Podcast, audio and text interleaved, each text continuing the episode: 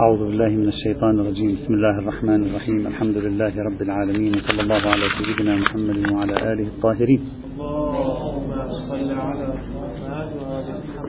كنا نتكلم في نظرية الشيخ شمس الدين فيما يتعلق بنظام الجزية وعلاقة هذا النظام بموضوع المشركين وأهل الكتاب. لا أريد أن أعيد الشرح لأن الوقت اليوم هو بالأصل ضيق فأبني على ما تكلمنا عنه بالأمس. ذكرنا ثلاثة تعليقات حتى الآن على كلام الشيخ شمس الدين وصلنا إلى رابعا. رابعا تقسيم الرباعي الذي طرحه الشيخ شمس الدين للآيات القرآنية يمكن تسجيل إشكال عليه. وليس دقيقا الآن سوف نذكر هذه الإشكالية. ليس هذا التقسيم دقيقا. الطائفة الأولى الشيخ شمس الدين قال آيات سورة البقرة. وهذه الآيات تبين حكم المشركين الذين سبق لهم أن اعتدوا على المسلمين قبل تشكيل الدولة الإسلامية. وأخرجوهم من بلادهم ومن ديارهم. هذه المجموعة الأولى. بالنسبة لهذه المجموعة يوجد حالة من حالتين. الحالة الأولى أن يكون الشيخ شمس الدين قصد أن هذه النصوص القرآنية من سورة البقرة تشرع حكم الجهاد ضد المعتدين قبل تشكيل الدولة الإسلامية. يعني تقول حتى لو ما عندكم دولة إسلامية يعني مجتمع إسلامي مجتمع مسلم وله أرض يعيش عليها يستقر فيها. حتى قبل أن تكون الأمور على هذه الشاكلة يجب عليكم أن تجاهدوا. فتكون آيات سورة البقرة قد شرعت الجهاد وتكلمت عن الجهاد قبل تشكيل الدولة الإسلامية. هذا احتمال أول. احتمال الثاني أنها نزلت بعد تشكيل الدولة الإسلامية في المدينة غاية الأمر أن خصوصيتها أن أولئك الذين تأمرنا بمهاجمتهم هم أولئك الذين اعتدوا علينا قبل تشكيل الدولة. وهذا احتمال احتمالين ما في بعد احتمال ثالث. إذا جئنا للاحتمال الأول قد شخص يشكل ويقول هذا بعيد أن يكون حكم الجهاد في آيات سورة البقرة قد شرع قبل تشكيل الدولة الإسلامية. يعني آيات سورة البقرة تتحدث عن حكم الجهاد والشيخ شمس الدين معنى ذلك يريد أن يصور لنا أنه ما كان في دولة إسلامية بعد عندما نزل حكم الجهاد. قد يقول شخص هذا بعيد. لكن بإمكان الشيخ شمس الدين أن يقول لا ليس بعيدا لأنه يجب عليكم أن لا تخلطوا بين مفهوم الهجرة ومفهوم الدولة. الهجرة لا, لا تساوي الدولة. الهجرة يعني جماعة من المسلمين هاجروا إلى منطقة أخرى تلك المنطقة احتضنتهم. هذا كل ما في الأمر. لا يعني ذلك أن صار عندهم دولة. ما زالت المدينة ربما نصفها غير مسلم. والنبي فيها ليس آمرا ناهيا. والنبي لما نزل في المدينة سوى اتفاقية مع الآخرين أنه نحن كلنا أمة واحدة من دون الناس. هذه اتفاقية المدينة المشهورة التي أوقعها النبي بينه وبين اليهود. وقال بأننا نحن واليهود أمة من دون الناس. فكانت الأمور تمشي على أننا معا أمة من دون الناس. وليس هناك من مؤشر أن النبي هو حاكم المدينة أو يرجع إليه في أمر المدينة. هذا الأمر قد يقول الشيخ شمس الدين أقول هذا الأمر وقع بعد معركة بدر. ما الذي حصل؟ بعد معركة بدر المسلمون صار عندهم أسلحة. الآن خذ معي بهذا الاعتبار هذه النقطة. صار عند صاروا مجهزين بأسلحة صاروا خائضين لحرب. انتصروا في هذه الحرب رجعوا من هذه الحرب أقوياء. الآن دخلوا إلى المدينة جيش. لم يدخل إلى المدينة ناس مساكين. الآن الذي دخل إلى المدينة جيش مؤلل يحمل الغنائم وبيده أسلحة وبيده عتاد. في هذه المرحلة صار النبي هو القوة والسلطة في المدينة. صار الآمر الناهي في المدينة لأنه تحول بتعبيرنا اليوم إلى القوة العسكرية الضاربة التي هي موجودة في المدينة المنورة. هذا بداية التحول نحو العصر المدني ولذلك بعضهم يصنف يقول حقيقة ولادة ظاهرة النفاق في المدينة الظاهرة الواسعة للنفاق في المدينة المنورة كان بعد معركة بدر. خلاص شعروا أن هذا الرجل ومن معه صاروا عبارة عن قوة وصاروا يملكون الأمر في المدينة ولا يمكن أن يواجههم أحد. وبالتالي دخلنا في في هذا العصر. فممكن يقول الشيخ شمس الدين هذه الآيات القرآنية أي آيات سورة البقرة نزلت بعد الهجرة؟ فشرعت الجهاد ولكنها نزلت قبل تشكيل الدولة الإسلامية فلا مانع آه، من ذلك حينئذ. لكن يبقى إشكال واحد نحن نستطيع أن نقتنع بأن تشريع الجهاد كان قبل تشكيل الدولة بالمفهوم السياسي للكلمة. ممكن. لكن كيف نستطيع أن نتأكد أن آيات سورة البقرة نزلت قبل معركة بدر؟ هذا يبدو صعبا أن تكون أن, نثبت ونتأكد أن آيات سورة البقرة التي يتكلم عنها الشيخ شمس الدين قد نزلت قبل تشكيل الدولة الإسلامية يبدو هذا يحتاج إلى إثبات تاريخي والشيخ شمس الدين لم يقدم لنا أي إثبات تاريخي في أن هذه المجموعة من الآيات التي اختارها هو تتكلم عن ما قبل مرحلة تشكيل الدولة الإسلامية إذا هذه إشكالية يمكن أن توجه هنا أنا أعتقد أن بدخول النبي إلى إلى إلى المدينة المنورة لم يحصل تشكل. لا يعني أنه تشكلت دولة. نعم هذا بعض أهل المدينة هؤلاء. نعم هؤلاء. أنت يجب عليكم شيخنا أن تلتفتوا إلى أن الوثيقة التي وقعت في البيعة في البيعة الأولى العقبة الأولى والثانية هذه هذه البيعات التي حصلت ليست بين أهل المدينة والنبي. أنت تتكلم عن مجتمع قبلي. بين الأوس والخزرج والنبي. جماعات من الأوس والخزرج والنبي. لا كان في يهود بني النضير وبني قريظة وبعض الأوس والخزرج لم يكونوا مسلمين أيضا. إذا ذلك الزمان ما كانوا حتى بعد هذه البيعات. فإذا ما نستطيع أن نقول مجتمع المدينة بيد النبي. ثم لو فرضنا أن قسما كبيرا من المدينة بيد من المدينة مؤمنين بالنبي صلى الله عليه وسلم. النبي في ذلك الزمان كيف كان يعيش؟ هل كان يعيش كشخص يأمر كيف ينظم أمورهم؟ ويحكم أو أن اتفاقية المدينة التي وقعت بعد دخول النبي إلى المدينة تؤكد أن مجتمع اليهود والمسلمين هن أمة واحدة من دون الناس. لا أن المسلمين هم عبارة عن أمة وبالتالي هم الحكام على المدينة المنورة. لا أقل لا يوجد عندي دليل على أن نمط عيش النبي في السنة الأولى وشطر من السنة الثانية للهجرة في المدينة المنورة نمط عيش حاكم دولة. حاكم دولة طبعا بالمعنى الذي هو يتحمله ذلك العصر. ما في شيء يؤكد. لكن بعد أن دخلنا في الأسلحة والعتاد والجيش والقتال أنت تتكلم عن مجتمع آخر. مجتمع صار عبارة عن قوة عسكرية ضاربة مجهزة في المدينة المنورة. فممكن جدا أن نقول نعم لا نستطيع أن نتأكد أن النبي مارس دوره كحاكم في المدينة قبل دخولنا مرحلة بدر مثلا. وبالتالي الشيخ شمس الدين لا يستطيع أن يؤكد لنا أن هذه النصوص جاءت قبل تشكيل الدولة حتى يجعلها طائفة على حدة. ويقول هذه طائفة من نصوص الجهاد جاءت قبل تشكيل الدولة ويرتب عليها آثارا بالمعنى الذي هو ذكره. هذا إذا هذا إذا قصد الشيخ من المجموعة الأولى أنها نزلت بحكم الجهاد قبل تشكيل الدولة الإسلامية. أما إذا قال نزلت بعد تشكيل الدولة الإسلامية وخصوصيتها أنها تتكلم عن مقاتلة المشركين الذين قاتلوا المسلمين قبل تشكيل الدولة فلا أجد هذه الخصوصية لها معنى ما معنى. ثم ما الفرق؟ هؤلاء المشركون الذين يقاتلوننا الآن ونحن بالمدينة ما الفرق أنهم كانوا قد قاتلونا من قبل أو أنهم الآن يقاتلوننا؟ حتى نجعل هذه المجموعة طائفة على حدة. لا توجد خصوصية حينئذ لجعلها طائفة على حدة. هذه نقطة. أضف إلى ذلك أيضا. أضف إلى ذلك. إذا كان الأمر على الاحتمال الثاني أن هذه المجموعة أي الطائفة الأولى هي تريد أن تتكلم عن الأمر بحكم بالعلاقة مع المشركين بعد تشكيل الدولة الإسلامية. غاية الأمر أن هؤلاء المشركين كانوا قد قاتلوا هذه الجماعة المسلمة قبل تشكيل الدولة. إذا كان الأمر كذلك فلماذا أفرد الشيخ شمس الدين الطائفة الأولى عن الطائفة الثانية والثالثة؟ ثم الطائفة الثانية والثالثة أيضا تتكلم عن المشركين الذين يقاتلون بعد تشكيل الدولة الإسلامية. والمشركون الذين يقاتلهم النبي بعد تشكيل الدولة الإسلامية هم نفسهم أولئك الذين قاتلهم قبل تشكيل الدولة. يعني الطائفة الثالثة ما ما خصوصيتها حينئذ. لماذا أفردت الطائفة الثانية عن الطائفة الثالثة؟ لا فرق بينهما في مثل هذه الحال. فعملية التقسيم لا تبدو واضحة في هذا المجال. إذا تقسيم الرباعي يحتوي على خلل منهجي وبالتالي لا يمكنني أن أعتمد على هذا التقسيم الرباعي لاستنتاج نتائج في هذا الموضوع. هذا رابعا. خامسا. الشيخ شمس الدين آيات سورة التوبة اللي هي الطائفة الثانية التي يتكلم عنها التي هو فهمها على أنها بعد قيام الدولة الإسلامية وصيرورة المشركين رعايا داخل هذه الدولة الإسلامية فإذا انسلخ الأشهر الحرم. هذه الطائفة الثانية قلنا سابقا في بحث أصالة الحرابة أو أصالة السلم قلنا هذه لا تتكلم عن جميع المشركين. هذه تتكلم عن فئة آيات سورة التوبة مطلع سورة التوبة تتكلم عن فئة من المشركين الذين لا يرقبون في مؤمن إلا ولا ذمة. لا تتكلم عن مطلق مشرك. ولو كان يقاتل المسلمين. تتكلم عن مشرك بلغ حدا أننا لا يمكن بعد أن نثق بأي اتفاقية معه. وبالتالي لا يمكن أن نعتبر أنفسنا محميين إذا وقعنا معه اتفاقية. هذا هو الفضاء الذي تتكلم عنه. نصوص سورة التوبة. والشيخ شمس الدين بالمناسبة من الذين يوافقون على هذا الفضاء في بحث الجهاد الابتدائي.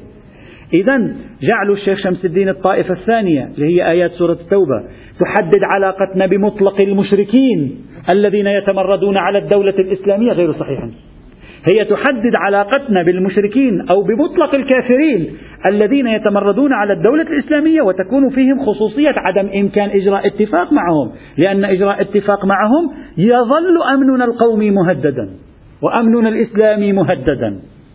هذه هي الخصوصية.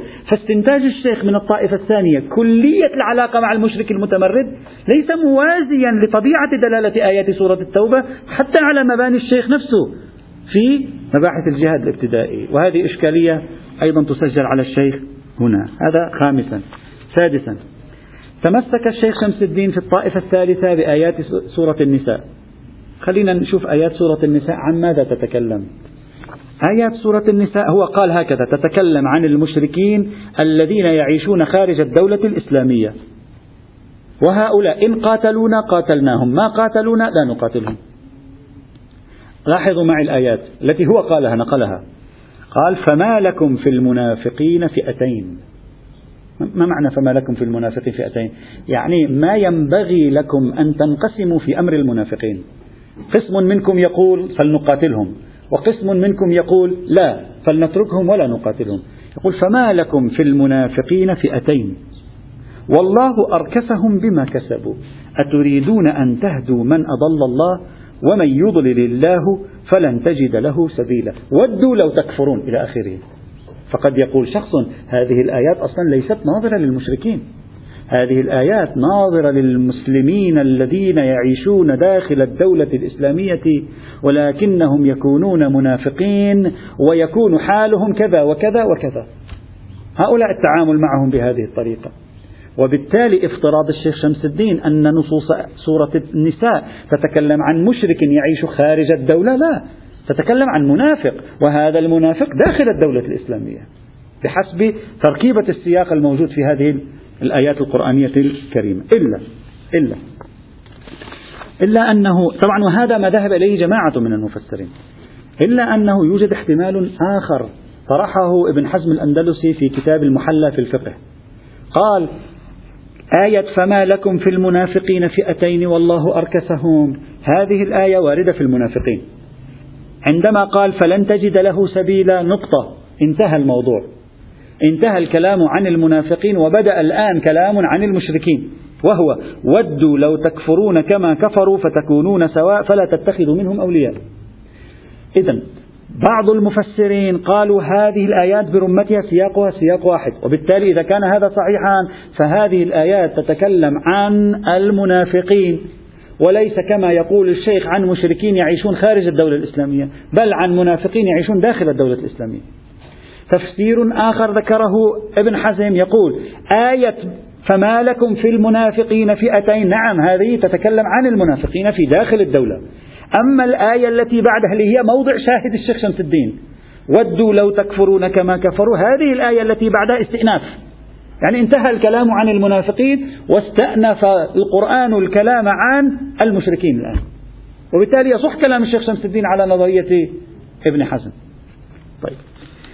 هنا يوجد احتمال أرجو أن ننتبه إليه جيدا. الآية تتكلم عن جماعة خذوا هذا الاحتمال لنرى تحليله. الآية تت... الآيات كلها تتكلم عن جماعة هم منافقون لكن ليس بالمعنى الذي نعرفه نحن للمنافقين اللي هم الجماعة الذين يعيشون في المدينة. كيف؟ جاء جماعة من خارج المدينة من المشركين. دخلوا المدينة أسلموا. لم يستقروا في المدينة. رجعوا إلى ديارهم. تصوروا معي هذا المشهد. إيمانهم هؤلاء ما معلوم يكونوا مؤمنين.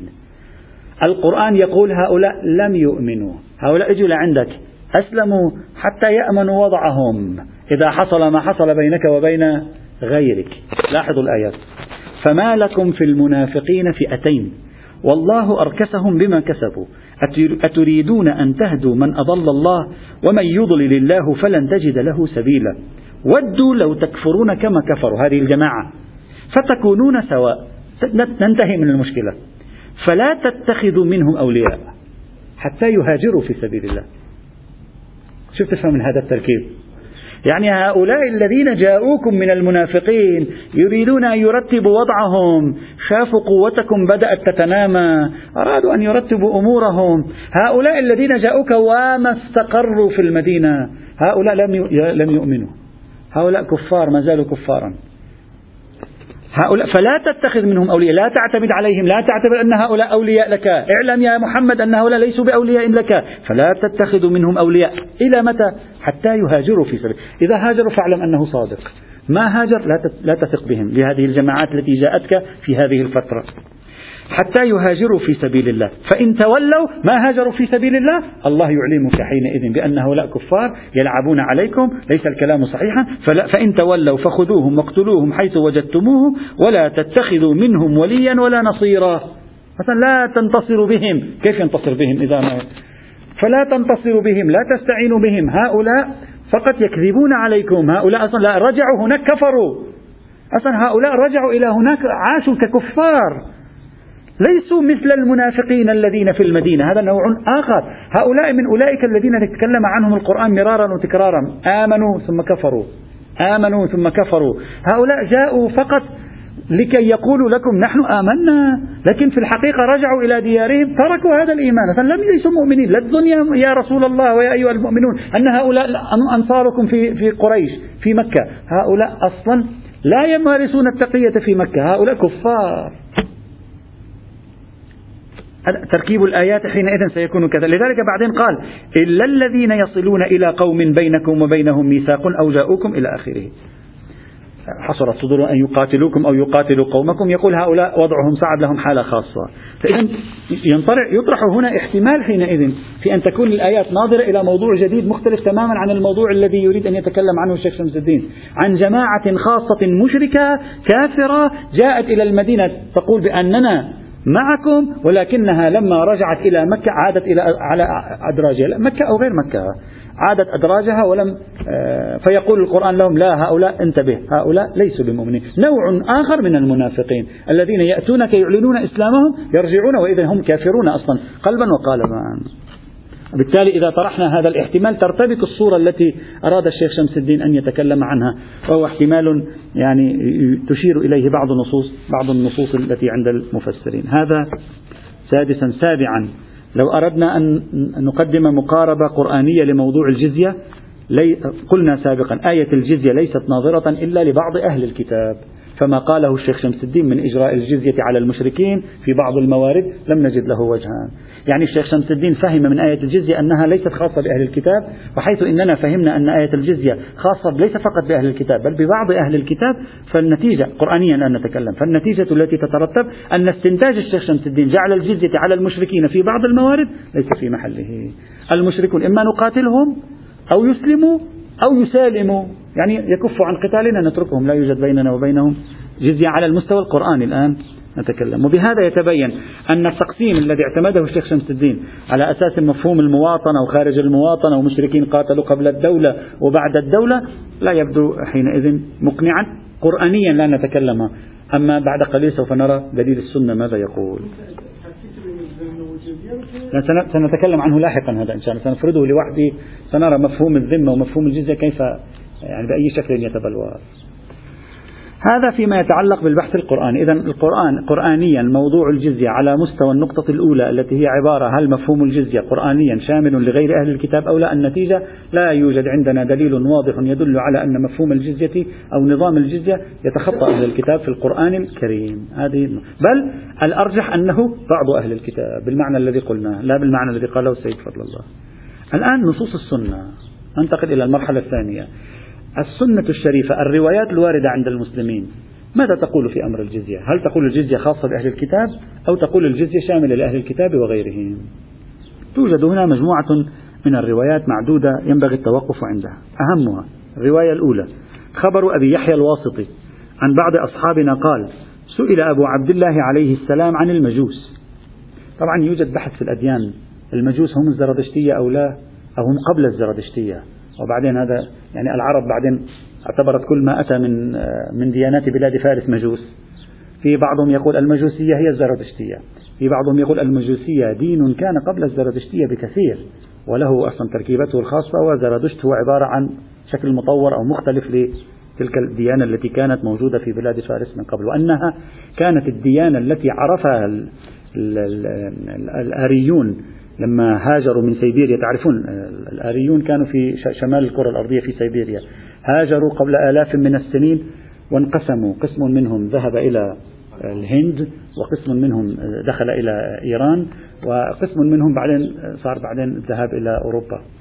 فقالوا بأن هؤلاء عندما استقروا في إيران في تلك الفترة كانت الديانة المجوسية. أما زرادشت فجاء بعد ذلك. كلام كثير وبعضهم يقول هو هو الزرادشتية هي المجوسية والمجوسية هي الزرادشتية ولا أدري. على أي حال بحث أدياني. قال سئل أبو عبد الله عليه السلام عن المجوس أكان لهم نبي فقال نعم. أما بلغك كتاب رسول الله إلى أهل مكة أن أسلموا وإلا نابذتكم بحرب؟ يعني كاشفتكم بحرب رميتكم بحرب. فكتبوا إلى رسول الله صلى الله عليه وعلى آله وسلم أن خذ منا الجزية ودعنا على عبادة الأوثان. فكتب إليهم النبي أني لست آخذ الجزية إلا من أهل الكتاب. وهذا نص صريح. النبي يعلن أنني لا أخذ الجزية إلا من أهل الكتاب. فكتبوا إليه يريدون بذلك تكذيبه. زعمت أنك لا تأخذ الجزية إلا من أهل الكتاب. ثم أخذت الجزية من مجوس هجر. المجوسية في العصر الجاهلي وفي زمن ظهور الدعوة الإسلامية. كانت موجودة إضافة إلى بلاد فارس موجودة على الخط الساحلي جنوب بلاد فارس. يعني موجودة في عمان يعني ليست مسيطرة على عمان موجودة في البحرين البحرين القديمة ومنها هجر الآن يعني الأحساء وكانت موجود أطراف أيضا في عمان وكانت موجودة أيضا في اليمن. هذا موجود في التاريخ. فيقولون له أنت أخذت الجزية من مجوس هاجر واختلفوا في ما معنى مجوس هاجر مجوس هاجر إذا هجر التي نعرفها هجر يعني مجوس البحرين. وهذا غير معقول. يعني الآن أنا أذكر إشكالا. تصبح الرواية محل نظر لأن النبي على الرواية التاريخية أخذ الجزية من مجوس هجر بعد فتح مكة. وهذا مراسلة بين النبي وبين أهل مكة قبل فتح مكة. يقول خذ الجزية منا طيب يعني غير معقول. ولذلك وجد في بعض النصوص أن هجر اسم يطلق على مكان قريب من المدينة المنورة. وفي بعض الشواهد التاريخية أن هجر قرية كانت أو, أو بلدة كانت في اليمن. وممكن حينئذ إذا في اليمن ممكن يكون النبي قد أرسل شيئا. حتى هذا الاحتمال أيضا يحتاج إلى شغل شوية. ممكن في ذلك الحال. على أي حال فيقولون له أنت تقول لم تأخذ الجزية من أهل الكتاب إلا من أهل الكتاب فكيف أخذت الجزية من مجوس هاجر؟ فكتب إليهم النبي أن المجوس كان لهم نبي فقتلوه وكتاب أحرقوه. أتاهم نبيهم بكتابهم في اثني عشر ألف جلد ثور. هذا تحط اثني عشر ألف جلد ثور. واقعا يعني شيء رهيب. يحتاج إلى مكان كبير تكون يعني مكان لمخطوطة كتابهم المقدس لكنهم أحرقوا هذا الكتاب المقدس. الرواية نحن, نحن الآن لا نبحث في المجوس هل هم أهل الكتاب أو لا. نحن نبحث في أن مفروغ النبي واضح من كلامه مفروغ أن الجزية لا تكون إلا على أهل الكتاب. ولما احتجوا عليه بالمجوس قال لهم المجوس أهل الكتاب. إذا هذا ما معنى تأكيد على أن الجزية لا توضع إلا على أهل الكتاب. طبعا هذا إذا أخذنا أن هذا التشريع ثابت. أما احتملنا أن النبي هو يقول أنا لا أخذ الجزية إلا من أهل الكتاب ممكن يكون هذا قرار حكومي وهذا الاحتمال رجحه الشيخ منتظري. فحينئذ لا مجال للاستدلال بهذه الرواية. إذا الرواية دالة واضحة مشكلتها الوحيدة فقط وفقط هي عبارة عن أنها مرسلة وليس لها سند. طبعا موضوع أن النبي أخذ الجزية من مجوس هجر موضوع موجود في أكثر من رواية تاريخية وفي الحديث عند أهل السنة وفي الحديث في مصادر الإمامية أيضا. وحتى أن بعض الروايات تقول بأن عمر ما كان يريد أن يأخذ الجزية من المجوس من مجوس هجر إلى أن أخبره عبد الرحمن بن عوف هذه رواية سنية إلى أن ومنتشرة كثير إلى أن أخبره عبد الرحمن بن عوف شهد له أن النبي أخذ الجزية من مجوس هاجر يعني ما كان يعرف عمر أن النبي أخذ الجزية من مجوس هاجر فلما أخبره أخذ الجزية أقر على موضوع الجزية من مجوس هاجر هكذا تقول هذه الرواية. النبي إذا لا ليس بمعنى لا تتسلط علينا ليس هناك مؤشر بل بمعنى تسمح لنا بعبادة الأوثان. وممكن يرجع إلى المدينة ويكون هو له القرار غاية الأمر يسمح لهم بعبادة. النبي رفض أن يسمح لهم بعبادة الأوثان. يعني هذا. آه، الناحية ساكتة لا نستطيع أن نستدل بها. هذه الرواية الأولى. الرواية الثانية مرسل الصدوق. قال والمجوس تؤخذ منهم الجزية لأن النبي صلى الله عليه وآله قال سنوا بهم سنة أهل الكتاب.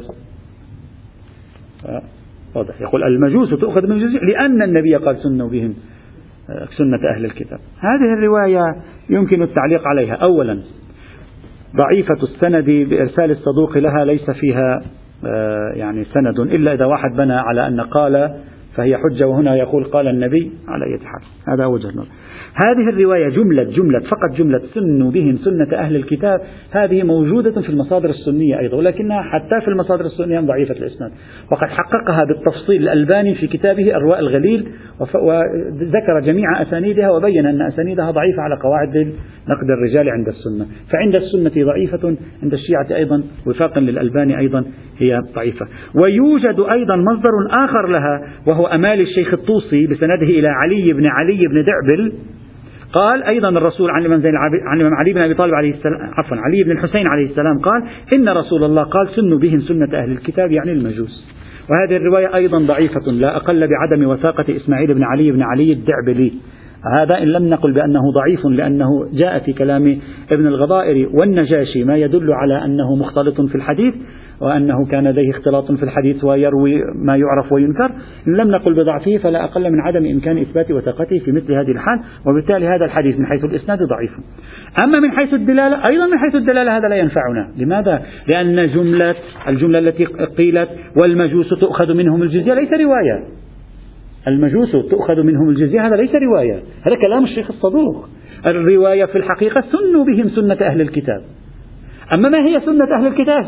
لم تقل الرواية أن الجزية خاصة من سنن أهل الكتاب خاصة.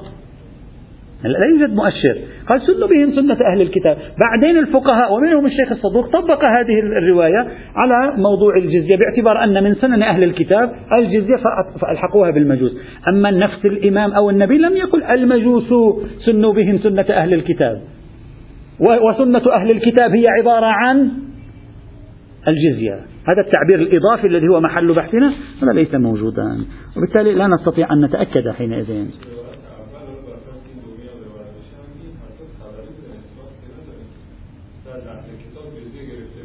لا النبي قال إني لا أخذ الجزية إلا من أهل الكتاب في الرواية الأولى. لا لك أهل الكتاب نعرفهم. نحن الآن لا نبحث من هم أهل الكتاب. نحن نبحث أهل الكتاب. الجزية حكم خاص بهم أو لا؟ النبي عندما يقول أنا لا عندما طلبوا منه قال أنا لا أخذ الجزية إلا من أهل الكتاب معنى ذلك أن الجزية خاصة بأهل الكتاب. الآن من هم أهل الكتاب؟ هل يدخل فيهم المجوس الصابئة هذا ما في كلام الآن. هذا هذا موضوع مسكوت. الآن نحن الآن بحثنا الأول كله في أن الجزية بصرف النظر عن مبرر وجودها الجزية من على من توضع؟ بعدين سنقول الجزية هل هي مربوطة بفكرة الجهاد الدفاعي أو بفكرة الجهاد البدائي؟ هذا بحث ثاني.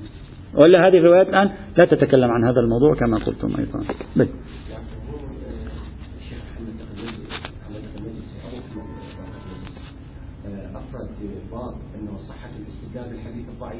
هو هو فأعطونا القرائن. الآن نحن نبحث الروايات على حدة بعدين سنجمع الروايات وسترى أن هناك روايات معارضة لها وهذه القرائن سيزداد وضعها صعوبة فبالتالي الآن نحن نبحث كل رواية على حدة بعدين نجمعها دفعة واحدة ونرى ما الذي تستطيع أن نستطيع أن نحصل عليه من جمعها الآن هذه الرواية حتى لو جمعتها لا تنفع لأن الرواية الثانية لا تدل أصلا. حتى لو صحيح سند لا تدل. لأن ليس النبي هو الذي قال المجوس تؤخذ منهم الجزية سنوا بهم سنة أهل الكتاب. هو ليس النبي الشيخ الصدوق قال المقدمة الأولى. الرواية الثالثة خبر الأصبغ بن نباتة إن شاء الله تعالى. والحمد لله رب العالمين.